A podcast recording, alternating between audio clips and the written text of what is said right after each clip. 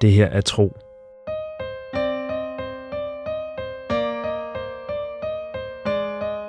En eventyrlig podcast fortælling i 55 afsnit.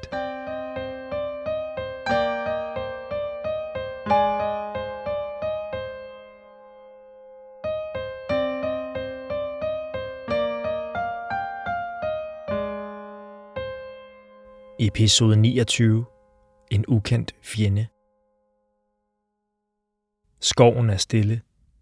Her uden for Milanes horn, hvor lydene fra byens folk ikke kan høres mellem de høje stammer, bemærker Tro, hvor lidt støj der er i skoven.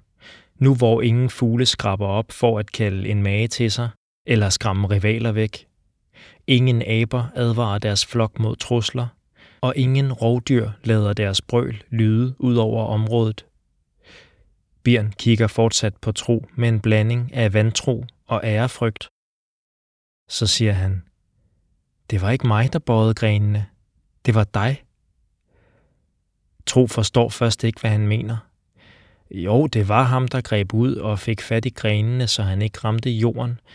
Men det var da Birn, der sørgede for at bøje grenene, så Tro kunne nå dem og bremse sit fald. Var det ikke? For hvis det ikke var Birn, nu begynder han at forstå, hvad skovdrengen mener. Han ser på sine hænder. Var det ham, der bøjede grenene? Tro kommer på benene. Grenene hænger fortsat over hans hoved. Han kan mærke, hvordan de er blevet rykket ud af form. Ikke vredet eller brækket, men blot bøjet til deres nuværende form. Han strækker armen ud, sådan som han har set skovfolket gøre, med ønsket om at forme grenene. De føjer ham. Med en håndbevægelse kan han dreje dem den ene eller den anden vej. Han kunne endda flette dem eller binde knude på dem, hvis han ville. I stedet fører han dem tilbage til den form, han kan forstå, at de ville have vokset i, hvis de ikke var blevet trukket i en anden retning af ham. Jeg vidste ikke, siger Bjørn, uden at gøre sætningen færdig. Heller ikke mig. Det er ligesom med Feras kræfter. Efter at have betragtet ham i en tid, kunne jeg gøre ham kunsten efter? Måske er det min tætte forbindelse til altid, der tillader mig at bruge kraften på samme måde som andre folk. Bjørn ser eftertænksomt på ham. Eller måske kan du gøre alt. Du ved det bare ikke endnu. Tro kommer til at grine. Det tror jeg næppe. Jeg er for eksempel ikke særligt god til at holde fast i en slyngplante. Bjørn lærer også. Latteren opløser den tavse forundring, der havde sænket sig over den ellers mundre skovdreng. Så får han pludselig øje på noget, og smilet stivner og falder af hans læber. Han samler slyngplanten op. Dine nye kræfter er ikke den eneste overraskelse i dag. Tro kan med det samme se, hvor han vil hen. Bjørn holder den ene ende af den lange plante i hænderne. Den er skåret over. Saft siver ud fra et lige snit, som kun kan være blevet lavet med en økse eller et knivsblad. Tro gisper. Det var en stærk, frisk plante. Den kan ikke være knækket på den måde af sig selv. Bjørn ryster på hovedet. Den er blevet skåret over af noget. Eller nogen. Han kigger op. Tro følger hans blik, men ser ikke andet end træernes grønne kroner. Han mærker heller intet liv deroppe. Hvem der end måtte have skåret slyngplanten over, har forladt stedet, og efterladt Tro med flere spørgsmål. Hvem kan have gjort det, siger Tro.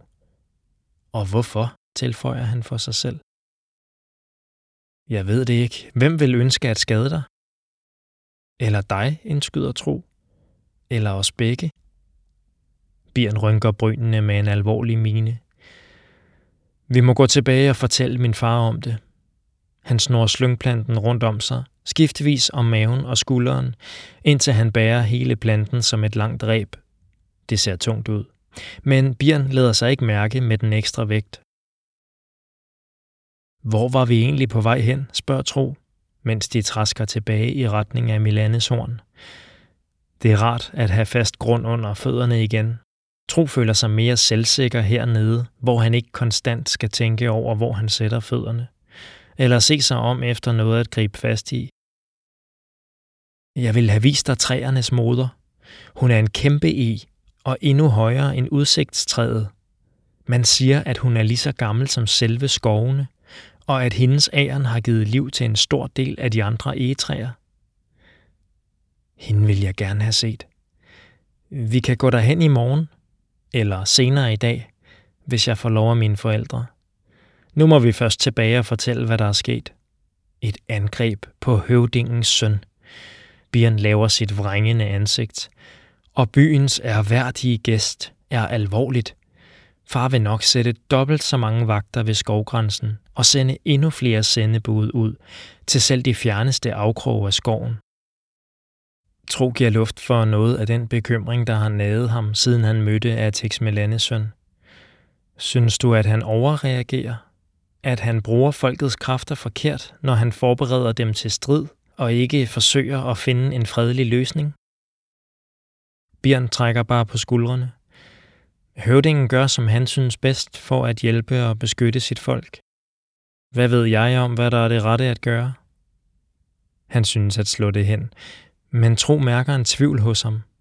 Nu griner Bjørn. Lad os hellere tale om dine skovkræfter, om hvad du kan gøre. Prøv at bøje den tykke gren der. Tro rækker ud mod grenen med armen, og kan samtidig mærke, at han nærmer sig den med sin bevidsthed. Fornemmelsen er næsten den samme, som når han bruger sine evner til at mærke altet. Når han rækker ud mod grenen og fokuserer sin kraft på den, ved han instinktivt, hvordan den kan bevæge sig, og hvad han kan få den til at gøre. Han trækker den ned mod jorden, træder op på den og hæver den igen. Nu står han i højde med Bjørns hoved. Skovdrengen smiler. Du er god. Han griber fat i grenen og slynger sig op på den, til syneladende upåvirket af den ekstra vægt, han bærer på. Før os nu højere op. Tro løfter dem så højt op, grenen tillader det, og rækker herefter ud efter en anden gren. Tag den der i stedet, siger Bjørn. Vi skal den vej. Tro fører grenen hen til dem, og begge drengene hopper hen på den. Sådan fortsætter de et stykke vej, mens de springer rundt i træernes nederste grene. Så rammer Tro lidt skævt, da han vil hen på en ny gren. Eller også får han ikke båret den nok i deres retning. Bjørn griber fat i ham. Bliver du træt? Tro nikker. Han skal koncentrere sig om at forme træerne. Og nu kan han mærke, at det begynder at tære på ham. Bjørn sænker deres gren, så de kan hoppe ned på jorden igen. Du skal nok blive fortrolig med evnen, og så gør du det bare. Former træer og planter uden at tænke over det, og uden at mærke udmattelsen. Men i begyndelsen... Bjørn holder pludselig en hånd advarende op. De to drenge står helt stille. Nu kan Tro høre stemmer. Ikke langt foran sig. Det lyder som om nogle folk er midt i et højlydt skænderi. Kan det være deres ukendte fjende, der er kommet i klammeri med vagterne? Eller kan det være... Tro kommer til at smile. Bare rolig, siger han til Bjørn. Det er bare Feras, der har åbnet for sin kære. Lad os gå derhen. Lyden af voldsomme diskussioner bliver højere, jo mere de nærmer sig. De finder den omrejsende stående på sin kære, omringet af en lille forsamling skovfolk. Tro genkender kun fru Eren. Feras har en dragt på i skinnende striber af guld og natteblåt med matchende hat. Tøjet får ham til at minde om en forvokset brumbasse. Tro ser sig om. Det går op for ham, at Birn må have ført ham tilbage til det sted, hvorfra Casu Virgio i går førte dem op til Milanes horn. Stedet ser dog noget anderledes ud i dag, for alt grønt i skulderhøjde og nedefter er forsvundet hele vejen rundt om kernen, og har efterladt skovbunden nøgen og afpillet. Ikke langt derfra står Baggal og er ved at trække bladene af endnu en lille busk. Den holder op med at æde, da Tro går hen til den og stryger den langs næsen. Også bieren rækker ud og klapper dens tykke bu, og langnæsen vælter ham næsten, da den drejer hovedet og snuser undersøgende til ham. Det her er Bjørn, en ven, siger Tro, og finder ud af, at det er rigtigt. Bjørn og han er på meget kort tid blevet venner. Om det er fordi de allerede har haft flere store oplevelser sammen, ved han ikke. Men han synes faktisk, at han kender skovdrengen. Og det han kender til, synes han godt om. Nu hører de Feras stemme. Naturligvis, min kære Ratex, kan du købe en tynd salt for en tredjedel af, hvad jeg selv har givet for den. Og når nu vi er i gang med at ødelægge min forretning, så lad os da endelig blive ved. Var det ikke noget med en rulle indfarvet silke fra Horat, byen på den anden side af ørkenen? Ganske gratis? Eller hvad med en håndfuld sorte perler fra Eldas hjerte? I bytte for en kvist, du har fundet i skovbunden? De kan ikke se Feras ansigt herfra, hvor de står. Men Tro kan fornemme det rasende i den omrejsendes stemme, og udmærket forestille sig det tvungne smil, han sender forrådsmesteren i Milanes horn. Hun synes ganske upåvirket af hans udbrud. Hvis du lægger tre sække korn og en tønde vin oveni, vil jeg give dig instrumenterne. Hun peger hen mod to skovfolk, som bærer et strengeinstrument og en form for fløjte, tro ikke har set før. Den er udskåret af træ og har et antal huller til fingrene placeret hen ad overfladen, men den munder ud i en bøjet trakt, der sender lyden ud i en bred omkreds. Hvordan man skal bære sig ad med at holde den og samtidig dække for de rigtige huller med fingrene, kan tro ikke umiddelbart forstå. Men instrumentet ser pragtfuldt ud med sit glatte træ og bøjede form. Strengeinstrumentet genkender tro fra aftenen før, hvor flere skovfolk spillede på divarer som den – så vidt han kan se, er der otte strenge spændt ud over en form af rundet træ, omtrent så lang som en arm. Instrumentet ser blødt ud og samtidig stærkt, og langs kanterne ser tro udskårende mønstre. Fru Eren trækker en lang dolk op fra bæltet. Samt denne, siger hun. Dolken er skåret ud af benet fra et stort dyr og ser både let og skarp ud – om håndtaget er viklet bånd af blåfarvet læder, og i enden sidder en stump ben, skåret ud i form som en rose. Feras tager imod den og undersøger den med en kyndig mine. Han går aldrig med til det, tænker Tro. Den desperate situation, skovfolket står i, er lige præcis den chance, Feras har ventet på til at fylde sine egne lommer. Den omrejsende kaster dolken i vejret. Den roterer en gang, inden han griber den igen. Balancen er ikke så god, siger han. Har du andet at tilbyde? Tro skæver til Birn, som betragter optrinet med et mørkt blik. Forrådsmesteren fjerner et spænde fra sit hår, udskåret af det skinnende ben fra et dyr. Det er pyntet med små glimtende sten og ser ganske kostbart ud. Da hun tager spændet ud, falder en tot hår ned i ansigtet. Med et af sine hurtige ryg med hovedet lykkedes det hende at få håret væk fra øjnene, så hun kan se på Feras. Vi kan ikke undvære meget i denne tid, men du kan få det her. Det har været min mors, siger hun. Der er en klang af desperation i hendes stemme. Tro for ondt af hende. Ikke så meget på grund af, at hun er klar til at skille sig af med sin kæreste ejendel. Mere fordi han forestiller sig, at det stadig ikke vil være nok for Feras. Herfra, hvor Tro og Birn står, synes den omrejsende at betragte spændet i hendes hånd.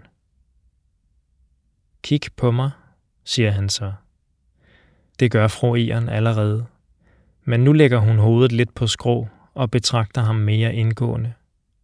Feras trækker brumbassehatten af sit hoved, så den skaldede ise kommer frem. De gråbrune tjavser i nakken og siderne strider tilfældigt i alle retninger. Hvorfor i alverden tror du, at jeg vil have et hårspænde? Hvad bliver det næste? At du vil tilbyde at flette mit hår og sætte det kunstfærdigt op med perler og sløjfer? Fru Eren slår øjnene ned. Firas lukker hendes hånd om hårspændet og siger med anderledes varme i stemmen, Behold du din mors spænde, vi har en aftale. Fru Eren ser på ham med store øjne. Så trykker hun hans udstrakte hånd og giver tegn til skovfolkene ved kernen om at hjælpe med de tunge varer. Selv hanker hun op i en sæk korn og begynder sammen med sine hjælpere at slæbe varerne hen mod stedet, hvor Tro klatrede op ad rebstien.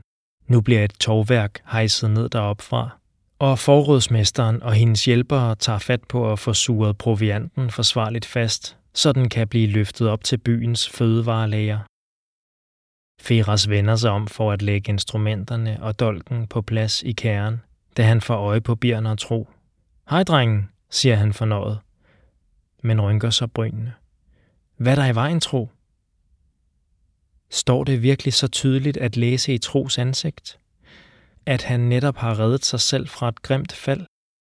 At han nu har opdaget en ny side af sine evner? Eller kan Feras kun se det på ham, fordi de kender hinanden? Fordi han har lovet Tros forældre og bedstefar at passe godt på ham? Fordi han bekymrer sig om ham? Tro mærker en klump i halsen. I går fyldte vreden alt, når han så på Feras.